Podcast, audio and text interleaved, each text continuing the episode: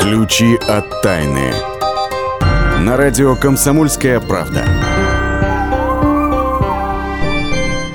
Здравствуйте. У микрофона мы, Наталья Андреасин и Ярослав Карабатов. Здравствуйте. А за окном, а на дворе месяц май, и это значит сезон шашлыков, а значит между первой и второй промежуток небольшой, ну и так далее. Бутылка вина Не болит голова А болит у того Кто не пьет ничего Ну что, Слав, э, ученые говорят, давным-давно ищут ген, который отвечает за алкоголизм. Вот тема приходит сама по себе на ум, когда наступает вот сезон шашлыков и прекрасная майская погода. На самом деле гена алкоголизма не существует. Слава тебе, Господи. Да, не Можешь существует. закрывать передачу? Передачу можно закрывать, переходить к следующей теме. Потому что его не существует, но есть э, гены, которые, наоборот, защищают от пьянства. О, Да. И вот, кстати, что интересно, э, ученые изучали, насколько эти два гена, а их два, распространены у представителей там разных народов, и выяснилось, что оказывается а вот э, миф э, о природной склонности русских к- пьянству да-да-да-да. не подтверждается. Не подтверждается. У нас вот этих вот э, генов не больше, чем у среднего европейца. Мгм. Вот, просто холодно у нас. Приходится согреваться. А Хорошее вот. объяснение. На самом прокатит. деле, а, а, что происходит с генами? Вообще, почему мы пьянеем, почему, мы- почему мы пьем? А бывают богатыри, которые пьют, не пьянеют, и девушки смотрят на них с восхищением, ну и мужики, честно говоря, чего уж там греха таить, тоже думают, вот гора Мне человек, так, вот да. это глыба, матерый Ага. человечище. На самом деле все объясняется просто. А у человека существует два типа а, генов, которые отвечают за работу с, за переваривание спирта, перерабатывание спирта. Значит, а, первый тип, он отвечает а, за то, насколько быстро спирт перерабатывается в а, всякие там альдегиды, в токсичные соединения. Так вот, у примерно это, это показатель того, насколько быстро человек пьянеет. То есть бывает там, вот говорят, да ему там только пробку понюхать, и он уже Мгм. все скопыт. Вот в Китае, Японии, ну вообще в Азии, вот таких процентов 70. Это не связано с тем, что вот они как бы, ну, по русским понятиям, да, это Слабаки, слабаки, такие, да? да. Мгм. Это связано просто с работой вот этого вот гормона, э, вернее, гена, который э, ну, осложняет э, перерабатывание вот этого вот спирта. То есть у них, ну, допустим, у русского человека, возьмем средне- среднестатистического, да, у него этот спирт медленно-медленно перерабатывается в токсин. Соответственно, русский человек медленно пьянеет. Ага. Среднестатистический китаец, а у него этот процесс переработки происходит моментально. То есть он выпил, и, И сразу него, отрава у него да, и внутри. у него, да, сразу Ага. спирт превращается вот в этот альдегид, в токсин, Мгм. да. И он уже все, о, хороший, до невероятности. А, кстати, этим пользовался, говорят, Мао Цзэдун, потому что у него не все китайцы обладают вот таким вот набором. У него был европейский тип а, вот г- генов, которые отвечают за переработку Ага. спиртного, и поэтому он пьянел Хитренький очень какой. медленно. Но при этом он собирал партактив, значит, они все набирались, и он значит, смотрел, кто что говорит. Ну, в принципе, э, вот э, такого рода э, использование вот этих вот э, технологий генной инженерии, инженерии э, в- в политических кругах. Мы знаем немало примеров, допустим, вот, э, ну, вот у Сталина, помнишь, там Фазиль Искандер очень хорошо описывал, там у него есть э, повесть «Пиры Ва- Валтасара» или «Ночь со Сталином». Мгм, мгм, А вот мгм. когда там тоже все набирались, Сталин сидел, смотрел, так, смотрел. кто что говорит, Да-да-да-да-да. вот там провоцировал периодически и так далее.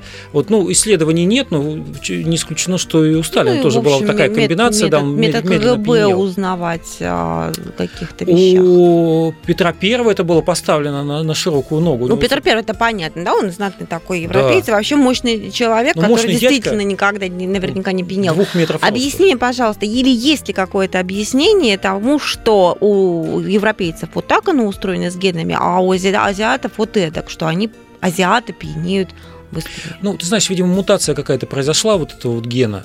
И вот в, в тех местах, где расселялись э, а, вот, э, ну, представителей азиатского типа, да, вот э, он получил почему-то такое вот большое распространение. Кстати, вот есть очень любопытное э, объяснение того, как распространялись религии по, по земному шару, в частности, вот по Евразии, потому что вот распространение вот этого типа генов, которые, ну, у которых проблемы с, с перерабатыванием спирта, они достаточно точно совпадают с распространением а, ну, религий, которые а, исповедуют запрет на алкоголь, ну, ислам, да, в частности, да, да? Угу. вот.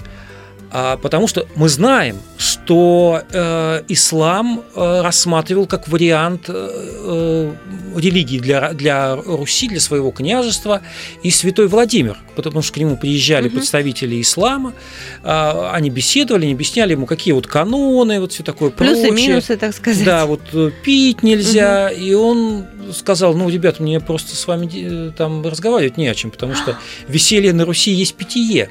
Вот. И вполне возможно, это просто объясняется вот этой вот генетической особенностью, потому что, что условно говоря, там для китайца хорошо, вернее, что для русского хорошо, то для китайца в данном случае смерть. Вот э, для, допустим, э, ну, представителей э, мусульманской вот этой вот группы, да, вот для них запрет был не, не так уж и сложен, потому что ну, тут совпало как бы э, генетическая предрасположенность. Генетическая предрасположенность да, я вот сижу и думаю, зачем вообще этот запрет, если да. они, ну, он они фактически родился, потому что ну, да. Э, ну так, так совпало, совпало. да. Угу. Ну, а тем более ну, прият, можно сочетать приятное с полезным. С одной стороны, вроде как и и не может, и не а может, с другой стороны и не хочет, и не, хочется, и не надо, и не нужно, и не нужно да. Вот. У нас-то другое дело. У нас э, никак нельзя было этого избежать. Вот. Ну, пока ученые еще не... Ну, как бы это такая ну, гипотеза, так скажем, да, вот, э, не, не существует вот четко, четкой зависимости, да, что вот одни гены, вторые гены, да, есть э, взаимосвязь, но пока мы четко не можем говорить. Можем только, только предположить, я бы так сказал. Прервемся ненадолго. В следующей части нашей программы вернемся в рубрику «Места силы», абсолютно трезвыми, я надеюсь, и отправимся в долину реки Каракол на Алтае, настолько священное место, что там даже в некоторых местах название тамошней горы называть слух нельзя. Ключи от тайны. Здравствуйте, это Леонид Захаров. Возможно, кто-то из вас знает меня по программе «Отчаянный домохозяин». Теперь я буду вести еще одну программу «Радости жизни». Вопреки расхожему мнению, меня ведь радует не только еда, но еще и музыка, кино, путешествия. Да и вообще, вся наша жизнь, если разобраться, это одна сплошная радость. Вот об этом мы будем говорить в программе «Радости жизни» по пятницам в 20.05 накануне веселых выходных. Ключи от тайны. Здравствуйте всем, кто присоединился. У микрофона Наталья Андреасин. Ключи от тайны вместе с вами отправляются в рубрику «Место силы». Место силы. И на этот раз едем в долину реки Каракол на Алтае. Настолько священное, как я сказала в предыдущей части нашей программы, место, что там даже название тамошней горы произносить вслух нельзя. А почему? И что это за место, и кто туда может отправиться. Все об этом нам расскажет наш проводник по местам силы Ксения Колесова. Ксения, здравствуйте. Ну что ж, Наталья, сегодня мы отправляемся с вами, ну, мое любимое место – Алтай, горный Алтай. Именно здесь наибольшее количество мест силы расположено. И вот э, сегодня мы побываем в долине реки Каракол. Э, это уникальное место в Ангудайском районе. Издревле это место считается священным среди коренного населения. Здесь находится ну, сразу несколько групп древних курганных захоронений разных временных периодов. Например, Башадарский сакральный комплекс, Туектинский сакральный комплекс, ритуальный комплекс Соору. И основу комплекса составляют большие курганы скифского времени, принадлежащие племенной родовой знати. Подножие священной горы спещрены наскальными рисунками, их называют петроглифами. И некоторые памятники долины ученые относят к концу четвертого тысячелетия до нашей эры. Только вдумайтесь в эту цифру. А в 2001 году в долине был создан Каракольский этноприродный парк Уч-Эн-Мек. Вот интересно, что долина распол- расположена у горы, которая считается священной. К ней нельзя подходить близко, по мнению местных жителей, фотографировать и даже нельзя произносить вслух название. Алтайцы считают, что через гору идет утроенная энергия космоса. Ну и Уч-Энмек, так называется гора, мы можем произнести хотя бы э, находясь на отдалении от этого места, э, переводится в буквально, э, буквально три темени. А на Алтае очень почитают эту вершину. Кстати, эзотерики считают, что Каракольская долина имеет очень важное функциональное значение в общей структуре психосоциальной деятельности коренного населения. Ну, к примеру, на курганах без захоронений так называемые кенотафы, на которых обнаружены магнитные метки. Ну вот с учетом системности вот, размещения этих курганов, их особого расположения в особых условиях в, географи- в геофизической среде, что ли, ученые выдвигают предположение, что это сознательно э, так располагали сооружения э, с пониманием психофизики и функциональной роли вот этих вот сооружений. Вполне возможно, что они были нацелены на участие в какой-то экологической истории вот этого региона. И влияют эти строения на какие-то на магнетизм, на электродинамику атмосферы. То есть, представляете, здесь можно руководить э, с какими-то природными явлениями, здесь можно руководить какими-то настроениями целых народов. Э, так э, считают многие эзотерики, ну, так считают и местные жители. Ну, э, что на практике, так это то, что в состав материала курганов а, присутствуют магнитонасыщенные обломки минералов. То есть, а, то есть это такие маг- магнитики, а, так называемые магнитные пятна. Круги, квадраты, ромбы. Как они здесь появились, непонятно. Но считается, что строители вот этой системы ритуальных комплексов об этом знали и знали основу вот этого геомагнетизма и обеспечили такую связь с разными пространствами, с разными точками. Но вы представляете, это страшно подумать на самом деле, как из одного места можно руководить целыми народами, а, располагая так или иначе а, какие-то сооружения. Но вот э, предполагается, что именно с такой целью возводились эти курганы. Так или иначе, а, разрушить эту систему, это значит разрушить некое мироустройство, это значит разрушить определенный не только уклад жизни, но и мыслительные какие-то моменты, мыслительные процессы, которые происходят у людей. Представляете, насколько глубоко э, эти, эти вещи, когда они не укладываются в голове. Но что важно, попав на это место, вы формируете, то есть вот в эту магнитную такую зону, э, вы формируете определенную атмосферу не только вокруг себя, а посыл такой отдаете на многие километры э, далеко от себя. И поэтому, если вы здесь думаете о врагах, о войне, то где-то может реально произойти военное, развернуться военное событие. Если вы думаете о хорошем в этом месте, то обязательно где-то произойдет что-то очень хорошее. Желательно поголодать некоторое время перед тем, как здесь появиться. И тогда вы сформируете вот вокруг себя энергетику добра, энергетику позитива и такую конструктивную энергетику. Большое спасибо, Ксения, не уходите, потому что у нас с вами следующая рубрика для тех, конечно, кто никуда не собирается пока ехать дальше своей фазенды, так сказать, приусадебного участка, потому что впереди наша рубрика «Бабушкин оберег». Бабушкин оберег. В какой части участка какие растения сажать лучше и почему? Сегодня будем говорить про Запад. В прошлые разы мы говорили о севере, юге и востоке.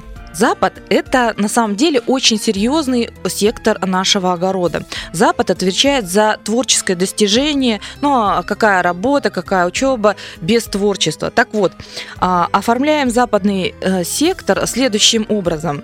Э, здесь э, нужно посадить какие-то желтые, э, оранжевые цветы. Ну, пусть это будут подсолнухи, пусть это будут георгины. Кроме того, западный сектор еще и отвечает за хорошие отношения с детьми. Здесь можно сделать пруд или фонтан, и именно вот такое сооружение поможет вам наладить отношения с детьми. А, обратите внимание на северо-запад. Вот здесь как раз живут путешествия и поездки. Необходимо в этой части посадить жасмин или душистую черемку. Кроме того, северо-запад еще и называют зоной мужского сектора, ну, сектор хозяина дома. И э, желательно, чтобы одно какое-то большое дерево было окружено несколькими низкими э, какими-то кустарниками, растениями. Тогда вот тем, таким образом подчеркнете роль хозяина дома. Ну, а на юго-западе живет э, сектор семьи и супружеского счастья. И он отвечает также за домоводство. Поэтому здесь особое внимание. Здесь можно поставить а, какое-то место для приготовления, организовать место для приготовления шашлыка. И шашлык у вас здесь будет получаться очень вкусным. Большое спасибо. Ксения Колесова была с нами на связи. И советы, вот э, на сегодняшний момент мы имеем целый набор про юг, север, запад и восток. Все это вы можете переслушать, записать э, у нас на сайте kp.ru в разделе «Радио». Закрепить, так сказать, пройденный материал. Ну а мы с вами отправляемся в Новосибирск, где э, Вадим Алексеев, заместитель редактора «Комсомольской правды» в Новосибирске, отслеживает, что такого новенького изобрели наши ученые. Чем порадовали на этот раз, Вадим? Здравствуйте. Здравствуйте. Э, на этот раз э, умные люди решили основательно подготовить страну к предстоящим выборам в Государственную Думу. Ну, во всяком случае, это одна из функций э, новой антивандальной краски. Отталкиваясь от выборов в Думу, я сразу скажу, сейчас что начнется? Кандидаты начнут сильно думать о народе. Э, Начнут э, фотографии свои прекрасные клеить на доски объявлений и не только. На остановки, на столбы, на подъезды и всюду, всюду, всюду. Э, Но э, чтобы это дело не осталось у нас на целый созыв, на ближайшую пяти, а то и десятилетку, э, мастера придумали антивандальную краску, которую наносишь на любую поверхность, и любое приклеенное объявление, любую бумажку, любой посторонний предмет, каким бы супер-пупер клеем он не был присобачен, можно будет легко снять просто тряпочкой с теплой водой. Ну, Э, ничего себе. Плюс дополнительная опция. Этот же состав действует против э, всевозможных рисунков. И если какой-нибудь граффитист, графоман, неудачный художник, хулиган, вандал что-то нарисует, это тоже стирается очень легко. Просто тряпочкой теплая вода, но можно еще там чуть мыла добавить. Э, Я сам видел, демонстрировали смывать э, с такой поверхности одно удовольствие. Ну, правильно я понимаю, что для того, чтобы эта краска начала действовать, то это все дома в Новосибирске нужно перекрасить. Э, Конечно, что будет покрашено, то и будет защищено от вандалов, проказников и так далее. Но поскольку на все краски не напасешься, Да-да-да. э, в Новосибирске э, обладатели этой красочки, э, компания «Мастерская цвета», они наносят в порядке социальной работы на самые незащищенные и в то же время, может быть, важные места. Остановочные павильоны, киоски, столбы в наиболее заметных местах. Пока так, пока так. Пока так, а э, пока это именно так, мы с Вадимом Алексеевым, и я думаю, с э, огромным количеством остальных наших слушателей ждем, когда пробудится сознательность в народе э, нашем, ко- когда никому не нужна будет никакая антивандальная краска, просто рука не поднимется на то, чтобы где-то что-то нехорошее или ненужное, или лишнее написать. Большое спасибо, Вадим Алексеев, заместитель редактора «Комсомольской правды» в Новосибирске, был с нами на связи. Мы сейчас прерываемся ненадолго и отправляемся в следующей части нашей программы в рубрику «Почемучка». Будем выяснять, товарищи, почему мужчины красные, а женщины, вы не поверите, зеленые. Ключи от тайны.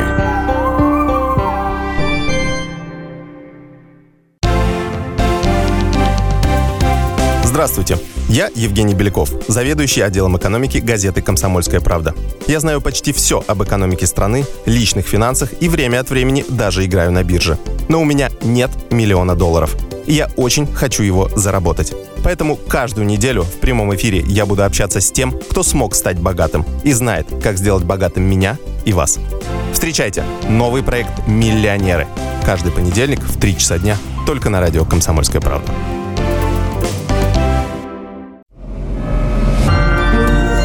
Ключи от тайны. Так, это ключи от тайны и наша рубрика «Почемучка». Почемучка. Почему мужчины, вы не поверите сейчас вашим ушам, мужчины красные, а женщины, честно говоря, вот другого цвета. Морда красная такая. Ага, она мне всегда после ну, бани к- красная. Ну вот, можно сказать, что ученые нашли еще одно отличие сильного пола от слабого. Можно подумать, что так было непонятно, конечно. Ну ладно, причем нашли не где-нибудь, а в пивной. С ними был мед пиво пил наш научный обозреватель Владимир Лаговский. Здравствуйте. Здравствуйте. Вот ученые-то говорят, э, прав был Михаил Евдокимов, Да? но отчасти. Вот так. Потому что, как выяснилось, морда мужиков красная не только после бани, а вообще по жизни. И как ты верно подметила, обнаружилось это первоначально в пивной м, а, Мюнхена, где с группой товарищей сидел э, и пил пиво некий Мишель Тар из университета Брауна. Университет это в США. Сидели они, пили пиво и что-то разговорились об окружающих. Да даже не просто разговорились, а заспорили. Он говорит, «Э, вот окружающие вот э, люди так, они приятно пиво так пьют, вот и морды вот у них скорее красные, говорит один, а, а другие говорят, нет, скорее зеленые. Почему зеленые?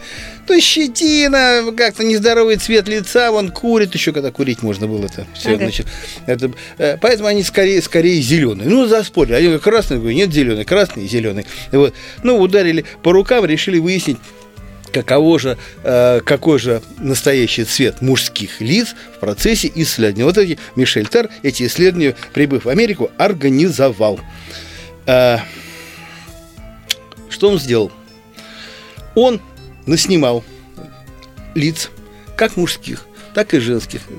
Сотни фотографий сделал. Правда? Э, Просто при- ходила с ним, а ходил, ходила при одном, правда, Мгм. старался, чтобы было одно и то же э, освещение. Ага. Дальше.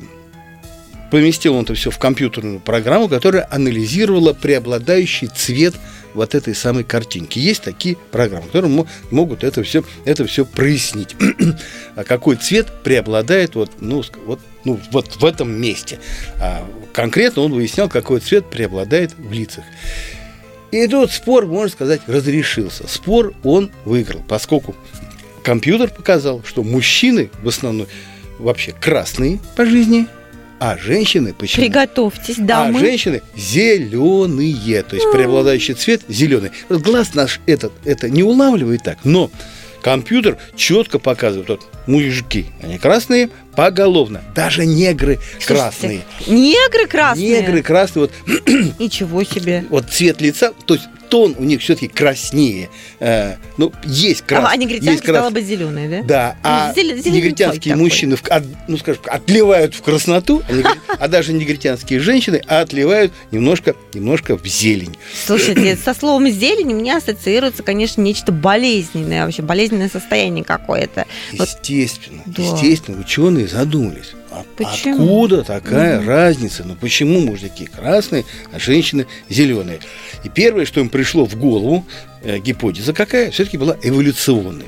Что где э, вот это окрас, окрас лица, да, мужчина, мужчина красный, женщина зеленый, способствовал тому, чтобы э, мужчины при недостаточной освещенности, ну или женщины, э, ну то есть люди при недостаточной освещенности могли, э, собственно, различать, на какого пола лицо перед ними возникло. На заре эволюции это имело м, вполне конкретный смысл. Докажите. То ли к тебе в пещеру сунулся мужик красный, вот, и ты, реагируя на это, хватаешься за каменный топор, э, вот, то ли э, заглянуло э, нечто зеленое, то есть женщина, тебе за топор Это хвататься не нужно, а это может- расслабился, да, сразу можно, на может шкурку кончиться- прилег. Да, наоборот, чем-то чем приятным. Ага. А, в принципе, вот эта гипотеза, но она вполне, несмотря на э, то, что она кажется так, такой довольно потешной, она э, имеет некое все-таки научное обоснование. Потому что вот этот Тар, он проверил свои выводы. Он, опять же, взял фотографии цветные, мужчин и женщин, и подпортил их так на компьютере, так, чтобы было трудно от- отличить, мужчина это или женщина. Но подпортил черты лица, но не цвет. И показывал испытуемым, которым надо было сказать. Вот вам, смотрите, здесь кто, мужчина или женщина? Вот на, на карточке. Они говорят, вот, ну, вот это, мужчина, либо женщина называли. Так вот так в 80% случаев люди угадывали правильно. То есть, подумай. может быть, они ориентировались действительно по цвету лица, по тону вот, вот этой женской окраски. Слушайте, ну вот, я не знаю, медики э, по поводу э, кра- красно-зеленых ваших э, фантазий говорят, что вот если красный цвет на лице у человека, это говорит о перегреве организма или инфекционных заболеваниях. Хотите, детализирую. Щеки. Нездоровый румянец на щеках, красные щеки, да? Говорят об астме, бронхите или недостатке витамина С. И а красные губы даже, это тоже плохо. Это, оказывается, респираторные заболевания. А красный нос, знаете, что такое? Знаю, Что? алкоголизм. Нет!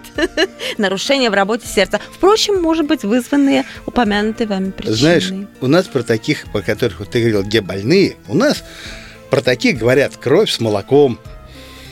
То есть здоровые, здоровые люди. Тут другое дело, понимаете, другая странность. Кстати, еще про гипотезу.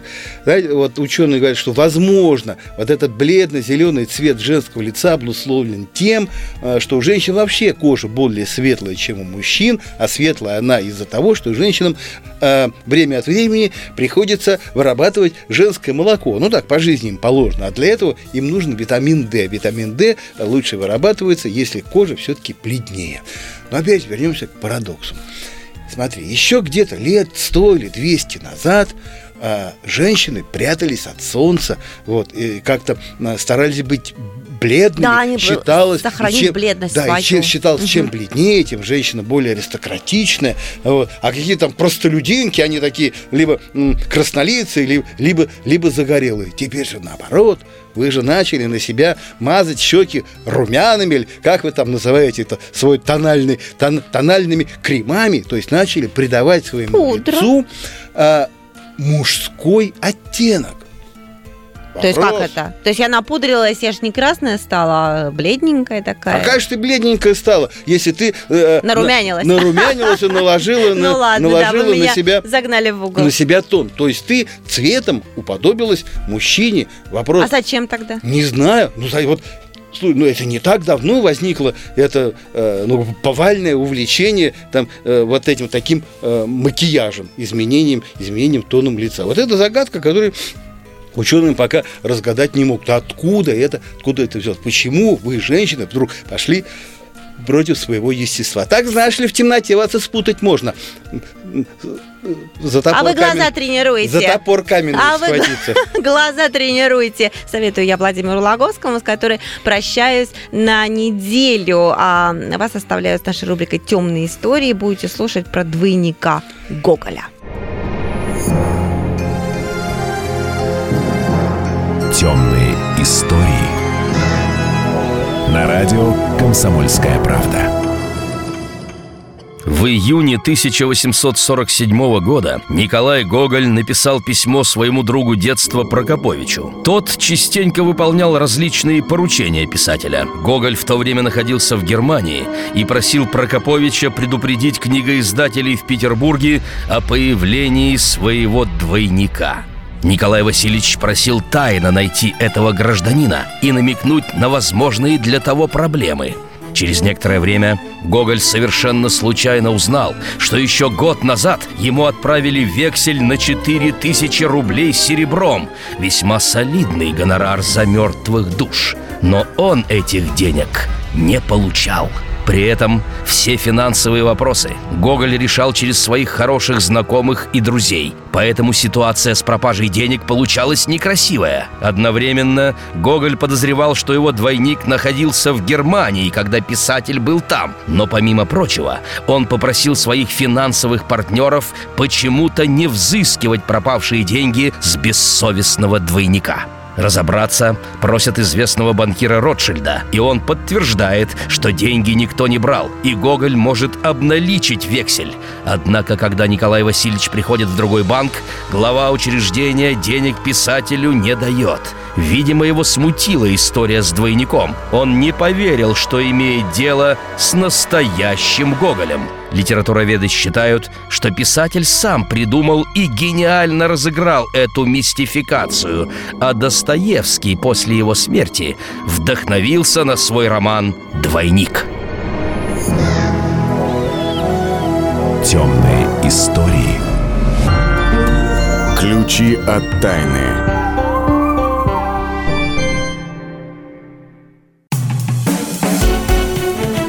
Всем привет, это Леся Рябцева. Слушайте мой новый проект «Маракоборец». Это новая программа про культурные ценности, про человеческие ценности и про политику. Буду вместе с вами пытаться разобраться, где между ними грань. Программу Леси Рябцевой «Мракоборец». Слушайте каждый четверг в 9 вечера по московскому времени. Ключи от тайны.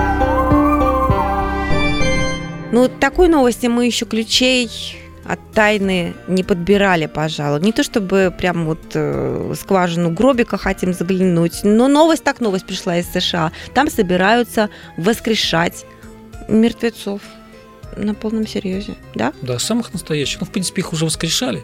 Правда, это происходило один раз, э, где-то 2000 лет назад, ну так это примерно. Ну, согласно Библии, а, Христос воскресил а, Лазаря из Вифании спустя 4 дня после его смерти. Его уже отплакали, значит, отпили и так далее. И тут Америка вот. вспомнила про это. Да. Но чем мы хуже? Ну, прецедент интересен тем, что Национальный институт здравоохранения, который ага. ну, выдает лицензии, вот он официально выдал американской биотехнологической компании BioQuark разрешение на работу вот с 20 ну, так скажем, умершими людьми. Речь идет о тех людях, которые, ну, которых зафиксирована смерть головного мозга. Угу. Но не отключены от препаратов, Но не отключены, да? а, да, от аппаратов жизнеобеспечения, угу. там, искусственное То дыхание поддерживает. Смерть, так называемая. Клиническая смерть у них наступила. Угу. То есть там энцефалограмма определила, что там э, ну, электрической деятельности не существует уже. Угу. Все. Вот. Считается, что это вещь необратимая. Вот. Да, да, да. А, но э, американцы говорят, мы знаем, что да, у людей это так. Но в природе мы знаем немало примеров, когда, э, допустим, саламандра, да, там не только хвосты, э, ноги, лапы и так далее, и так далее, они там часть мозга могут терять, но при этом восстанавливать его.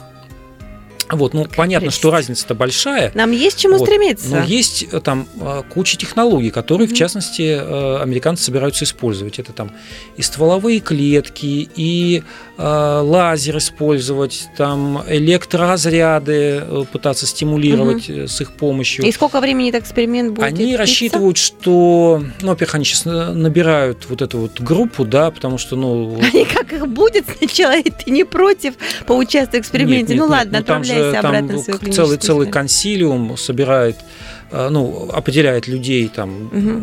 значит, э, умер мозг или не умер и так далее. Угу. Вот. А, сейчас они собирают эту группу, потом где-то 2-3 месяца они проводят э, первый этап, постоянно сканируют, проводят магнитно-резонансную томографию, так. чтобы увидеть, что, какие процессы происходят в головном мозге. Вот, и они рассчитывают, что, в общем, а через некоторые, ну, где-то в 2017 году уже наработать какую-то базу. Вот. Э, ну, а, они приводят очень интересные цифры. Вот из 150 тысяч людей, которые ежедневно умирают в мире, где-то 50 тысяч – это вот как раз э, их клиенты, то есть люди, которые э, погибают от, ну, условно говоря, инсультов, черепно-мозговых угу. травм и так далее, и так далее. Это вот 50 тысяч. То есть где-то третья часть. Если хотя бы там небольшая доля вот из, из этого объема удастся а, так сказать, реанимировать, восстановить функции мозга, то это будет большой прогресс. Потому что немало удивительных совершенно вещей. Вот совсем недавно там женщина родила ребенка спустя два месяца после своей смерти. То есть э, у нее был зафиксирован, это, по-моему, случай в Польше был. Да. Вот, зафиксирован э, смерть э, головного мозга, она была подключена к, к аппаратам, при этом ребеночек родился, ну, если бы вот американские э, технологии работали, то можно было бы еще и маму вернуть с того света. Ну, Будем надеяться, что, что, ну, это, это, это был бы тот случай, когда мама бы явно хотела бы вернуться с того света. И это я на что намекаю? Когда люди пережили клиническую смерть, и их спрашивали, как вот оно там. Э, многие же рассказывают да, что там хорошо. Же, что там хорошо. И ты представляешь, да, тут значит, эти ученые, и нет, иди сюда, ты еще поживешь. Я сказал, ладно, Слав, мы вернемся к этой теме, я думаю, когда будут известны какие-то какие-то результаты. А пока давай к живым людям. Давай. И это наша рубрика «Фейк недели». Фейк недели. Вот скоро э, экзамены закончатся, выпускные, и деткам поступать куда-то и выбирать, э, с чем связывать свою будущую профессию. И всегда считалось, до сих пор считается, что мальчикам математика дается лучше, а девочкам литература. И вот, сколько я понимаю, это э, ученые опровергли полный бред. Вот прям Ура! можно большими буквами написать. Полный бред. А, Родители, хотя на самом деле, хотя на самом деле а, мы, мы сталкиваемся с такой картиной, которая якобы подтверждает это, а, это наблюдение, потому что, ну вот, если взять научный мир, то лишь то 36% женщин, 36% женщин в России делают карьеру в технических науках. А вот в гуманитарной сфере 65% а, женщин, то есть женщин гораздо больше. А вот. Но на самом деле, значит, ну, решили провести исследование, потому что есть ну, большая база а, различных работ. Сейчас а, ученики невероятное количество всяких тестов пишут. И вот э, за базу данных брали вот эти тесты и сравнивали баллы мальчиков и баллы девочек. И никакой разницы абсолютно не обнаружили. Причем не только по России, это исследование проводилось там по всему миру, и, как, как ни странно, в, во многих э, исламских странах, мусульманских, э, девочки даже лучше э, показывали результаты по математике, нежели, нежели мальчики. Но почему тогда девочки боятся поступать в математические вузы и не хотят, и вообще... Стереотипы. Да, мы, да, да, такие вот, ну, мы лучше о чем-то прекрасном, о возвышенном. Стереотип совершенно верно. А, проводили а, психологические тесты, выяснилось, что у девочек а, самооценка, как ни странно, ниже, ну, того, что касается там, точных наук, в частности математики. Вот, но при этом никаких абсолютно противопоказаний нет. То есть, если девочка у нее хорошо получается, пожалуйста, ради бога, там институт, аспирантура – а, выдающееся открытие, Нобелевская премия, все это не... Все в ваших руках, собственно да. говоря. Главный правильный возраст для карьеры выбрать. Это я намекаю на то, что психологи назвали буквально вот на этой неделе лучший возраст, по их мнению, для карьеры и для любви заодно. Считают благоприятным, продуктивным промежуток между 30 и 42 годами. 30, от 30 до 42, значит. Каким образом? Психологи из Великобритании, они опросили 2000 мужчин и женщин женщин. И вот таким выводом пришли, что в 20 лет человек еще только решает, чем действительно хочет заняться, а к 30 наступает уже более-менее определенность. Ну, ты знаешь, вот на самом деле а, пословица известная, да, люби все возрасты покорны. Вот я бы просто напомнил, что а, ну, самая великая история любви, да, Ромео и Джульетта, ну, ему было 16, а ей вообще 13 лет было. Вот, там, если вот на, на вскидку брать какие-то там знаменитые тоже э, современные, современные пары. Да, ага. Вот э, взять там Табакова, Олега Табакова и Марину Зудину. Ей было, если я не ошибаюсь, где-то за 20, а ему за 50. И 30 а, лет живут думаю, вместе, что... счастливы, родили двух, двух по-моему, совершенно верно, Двух да. ребятишек, да. Да, да, да. Ну, ты вот. знаешь, я думаю, что исключения, они ведь для того, чтобы подтверждать какой-то степени правила. Мы подобрали с нашей концу нашей программы. Это, как всегда, музыка. И такой вот сюрприз мы вам приготовили. Ученые, оказывается, раскрыли тайну голоса Фредди Меркьюри. Специалисты собрались из Австрии, Чехии, Швеции, анализировали архивные записи, соответственно, Фредди и человека, который имитировал его голос. И дальше, изучая, изучая все это, во время какого-то особого рычания, вот рычащего пения, они пришли к выводу, что э, солист группы Queen пел почти в той же манере, что и мастера тувинского горлового пения, да, шаманы вот знаменитые. Сами сможете сейчас сделать вывод, так это или нет, потому что сейчас мы вам поставим немного шамана, этого самого горлового пения, а потом Фредди Меркьюри. Сравнивайте, наслаждайтесь. А мы с вами прощаемся на неделю. Пока. Sometimes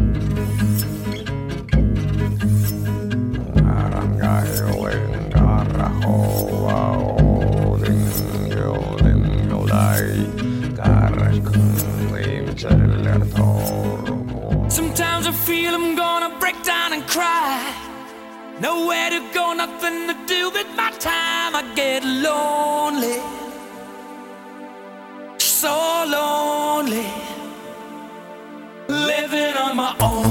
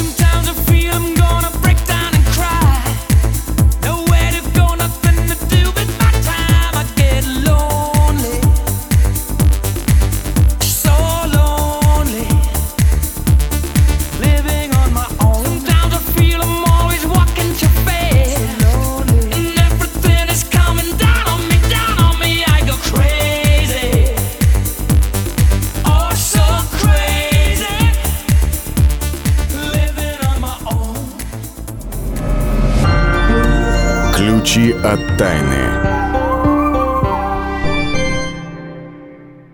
С ним было клево и зимой, и летом.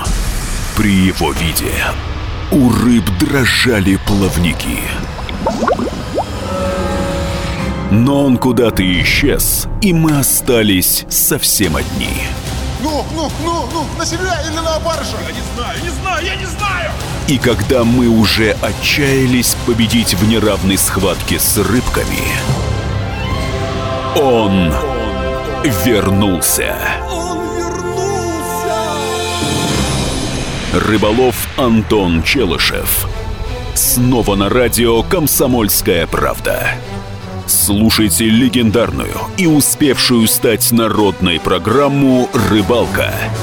Каждое воскресенье в 6 вечера по московскому времени.